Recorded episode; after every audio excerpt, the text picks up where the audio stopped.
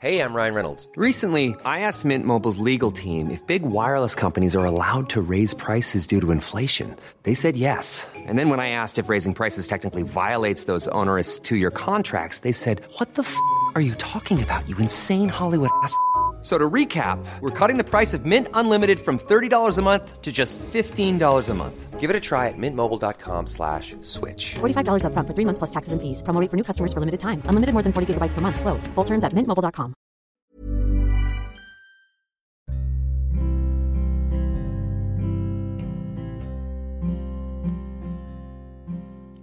Hai, selamat datang di podcast Love Lavina. Di sini, aku akan berbagi pikiran, tips, dan cerita aku untuk nemenin kamu. Sebelum mulai, aku mau ngasih tahu kalau podcast ini dibuat dengan aplikasi Anchor. Dengan Anchor, kita bisa rekam dan publish podcast langsung ke Spotify 100% gratis. Selamat mendengarkan ya.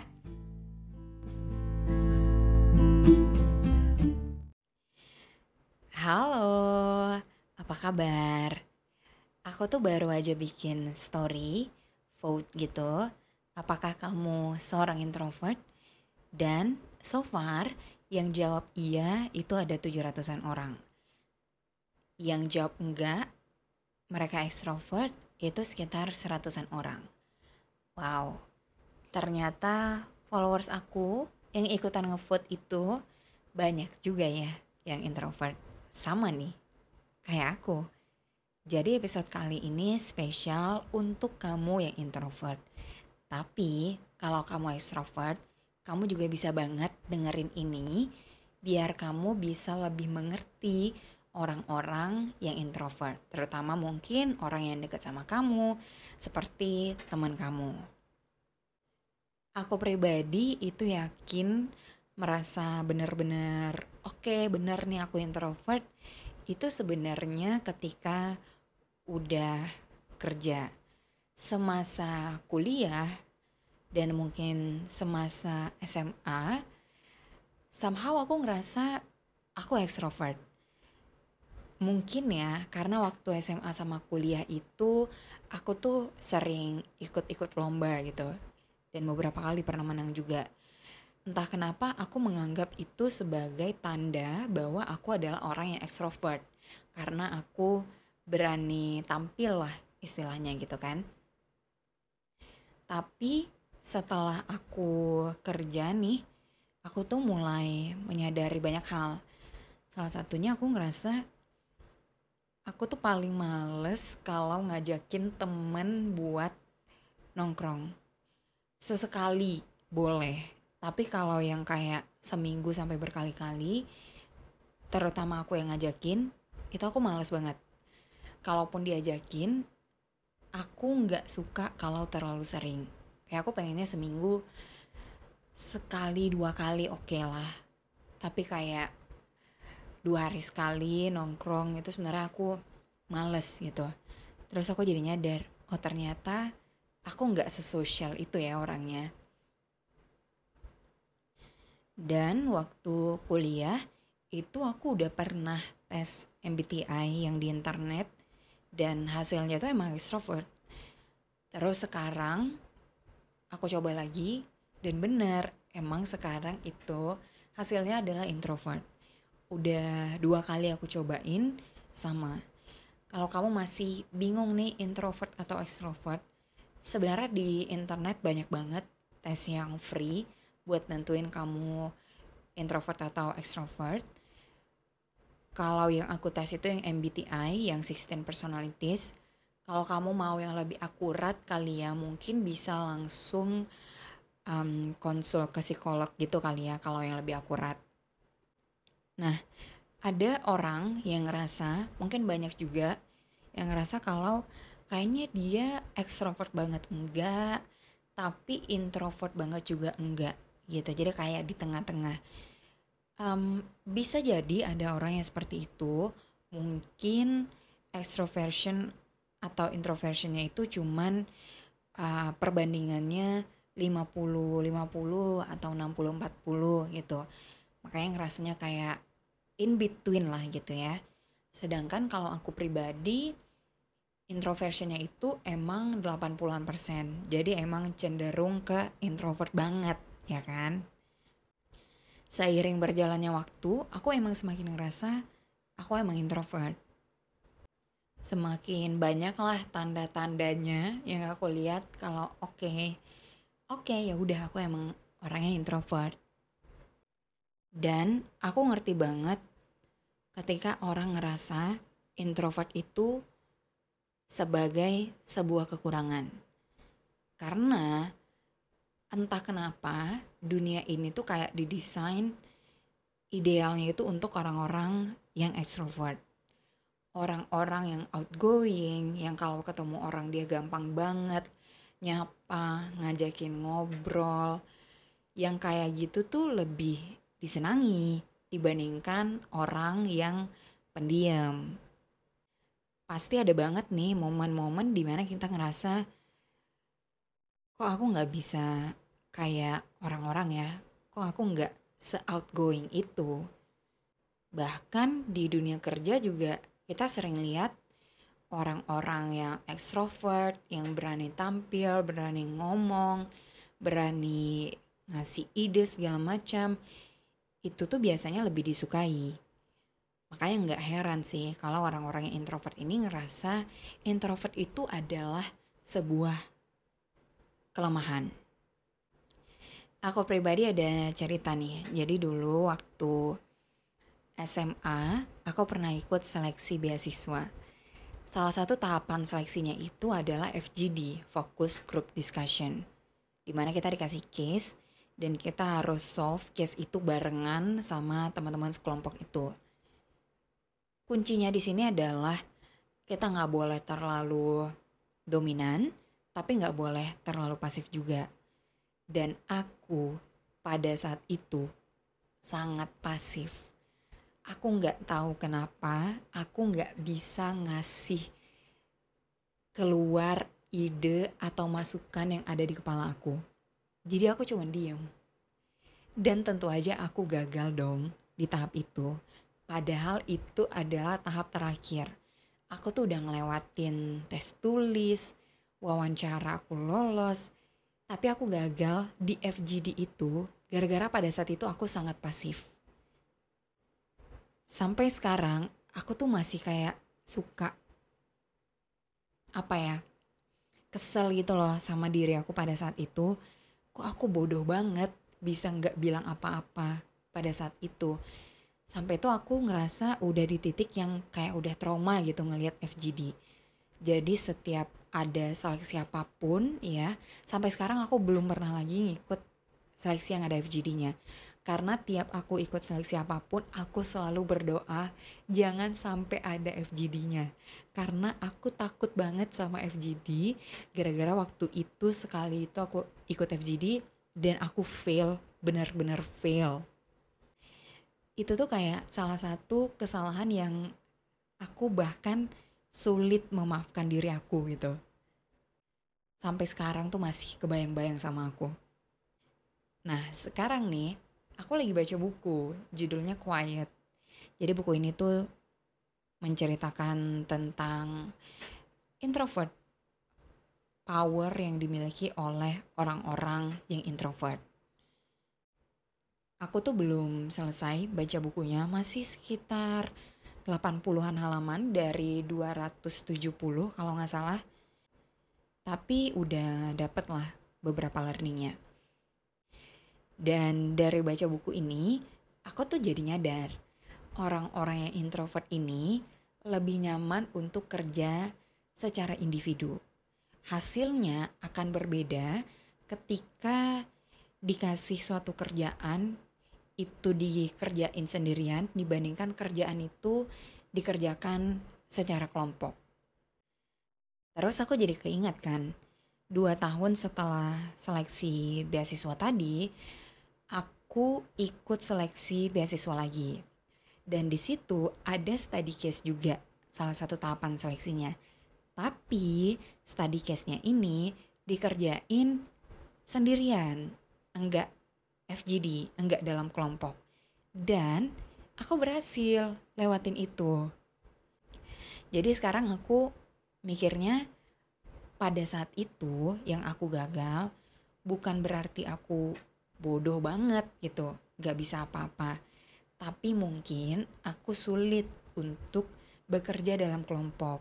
Karena ketika dikasih study case lain, walaupun study case-nya berbeda, aku bisa ngerjain itu, aku bisa kasih analisis aku, dan aku bahkan lolos seleksinya. Jadi setelah bertahun-tahun nih, akhirnya sekarang aku udah bisa memaafkan kegagalan aku di seleksi beasiswa yang aku gagal itu. Karena ya itu tadi, aku jadi menyadari, oh mungkin emang akunya yang kurang bisa bekerja dalam kelompok. Aku tuh lebih cocok, lebih nyaman bekerja secara individual. Karena personality aku tadi yang lebih cenderung ke introvert. Orang-orang yang introvert itu banyak loh yang sukses. Karena orang yang introvert ini ketika ngerjain sesuatu dia lebih fokus, lebih tenggelam lah gitu ya istilahnya ketika dia sedang mengerjakan sesuatu. Makanya ya, orang yang introvert tuh lebih senang kalau di kantor itu tipe kantor yang ada cubicle-nya. Jadi kayak ada batasan lah gitu dengan rekan kerja sebelahnya dibandingkan kantor yang kayak open space gitu. Kita bisa duduk di mana aja dan nggak um, ada privacy antara kita dengan rekan kerja di sebelah kita gitu ya. Nah yang kayak gitu tuh biasanya introvert kurang suka. Itu aku ngerasa aku banget sih. Aku tuh senangnya kerja sendirian di tempat yang private dibandingkan kerja di apa ya bukan di keramaian juga sih tapi kerja bareng sambil kayak sambil kerja nanti ngobrol-ngobrol nah itu aku nggak suka that is why dulu ketika skripsian itu aku nggak pernah bisa menyelesaikan sesuatu ketika aku ngerjain skripsi bareng sama temen aku tuh selalu ngerjain skripsi yang benar-benar aku bisa kerjain ya. Kalau aku di rumah, kalau aku lagi sendirian gitu. Padahal kan sesekali aku kayak, ih seru nih skripsian bareng gitu kan. Tapi setiap kali skripsian bareng keluar sama temen, itu kayaknya cuma jadi satu paragraf aja udah alhamdulillah gitu lah istilahnya. Dan dulu tuh aku nggak mengerti kalau itu ternyata karena aku introvert jadi menurutku bagus ya kalau kita tahu personality kita apa. Jadi kita tuh bisa menyesuaikan apa yang works di kita, apa yang membuat kita nyaman. Sehingga output yang bisa kita berikan juga lebih bagus. Kalau sekarang ya, aku nggak ngerasa introvert itu sebagai kekurangan. Dari buku yang aku baca itu, dia sempat sebut beberapa kali kalau orang yang introvert itu powernya adalah mereka sangat fokus ketika ngerjain sesuatu. Introvert juga orang-orang yang good listener. Jadi kalau seorang introvert itu jadi leader, dia tuh bisa mendengarkan aspirasi dari um, timnya. Ada banyak juga nih profesi yang cocok banget sama orang-orang yang introvert.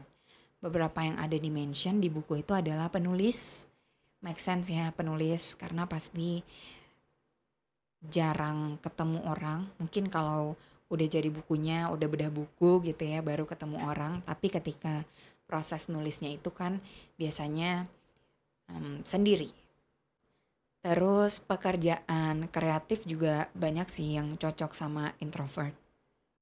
Kayak designers, pelukis, dan aku pribadi karena juga ngejalanin profesi sebagai konten kreator, aku juga ngerasa itu salah satu profesi yang cocok banget sama introvert.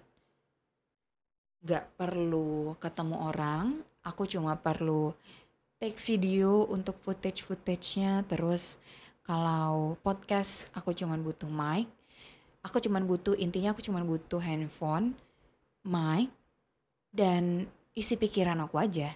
Jadi deh. Intinya, kalau kamu introvert, jangan anggap itu sebagai kekurangan. Karena di balik pendiamnya kamu ada banyak kelebihan yang mungkin kamu belum sadari. Kamu juga bisa cari tahu pekerjaan apa yang kira-kira cocok dengan kepribadian kamu sebagai seorang introvert. Mungkin kalau kamu pengennya kerja yang formal kayak kerja kantoran gitu ya. Karena kan tadi yang aku sebutin pekerjaan kreatif itu bisa juga kamu coba cari pekerjaan yang mungkin ada possibility untuk full remote yang gak harus pergi ke kantor yang enggak mengharuskan kamu untuk ketemu banyak orang di kantor um, banyak small talk yang kayak kayak gitu kan. Sebenarnya introvert nih agak terkuras lah energinya. Tapi aku juga tahu cari kerja nggak semudah itu. Nggak segampang itu untuk kita bisa milih-milih mau kerja apa. Nah kalau kamu di posisi itu kamu ngerasa sebenarnya pekerjaan ini nggak terlalu ideal sih untuk aku yang seorang introvert aku punya dua tips yang pertama coba ngomong sama coach kamu manajer kamu mentor kamu lah intinya kasih pemahaman kalau kamu itu seorang introvert. Menurutku nggak ada salahnya ya kalau kamu kasih tahu itu. Biar si atasan kamu ini juga ngerti kalau misalnya ketika selesai kerja tuh kamu lebih memilih untuk pulang dibandingkan hangout lagi sama teman-teman kantor. Yang kedua, coba cari cara agar kamu tetap nyaman. Contohnya, kalau memang ada possibility untuk kamu bekerja di rumah, ya ambil aja, manfaatin aja. Terus aku pribadi terkadang kalau lagi ngerasa drain banget ya udah aku mengasingkan diri ke kamar mandi gitu buat diem aja. Atau kalau misalnya udah jam sholat tuh pas banget kan. Biasanya aku sholatnya nggak barengan sama teman aku biar aku bisa duduk lebih lama gitu setelah sholat. Jadi ya kalau kita nggak bisa buat orang lain buat ngertiin kita, kitanya juga harus berusaha untuk bikin diri sendiri nyaman. Oke, segitu dulu pembahasan tentang introvertnya. Kalau kamu tertarik mungkin kamu bisa kasih tahu aku di DM karena me myself juga seorang introvert. Jadi aku bisa berbagi lah tentang introvert. Terima kasih sudah mendengarkan. Kita ketemu lagi di episode selanjutnya. Jangan lupa nyalain lonceng notifikasi dan follow podcast Love Lavina di Spotify. With love, Lavina. Hey, it's Paige DeSorbo from Giggly Squad. High quality fashion without the price tag. Say hello to Quince. I'm snagging high-end essentials like cozy cashmere sweaters, sleek leather jackets, fine jewelry, and so much more. With Quince being 50 to 80% less than similar brands. And they partner with factories that prioritize safe, ethical, and responsible manufacturing. I love that. Luxury quality within reach. Go to quince.com slash style to get free shipping and 365-day returns on your next order. quince.com slash style.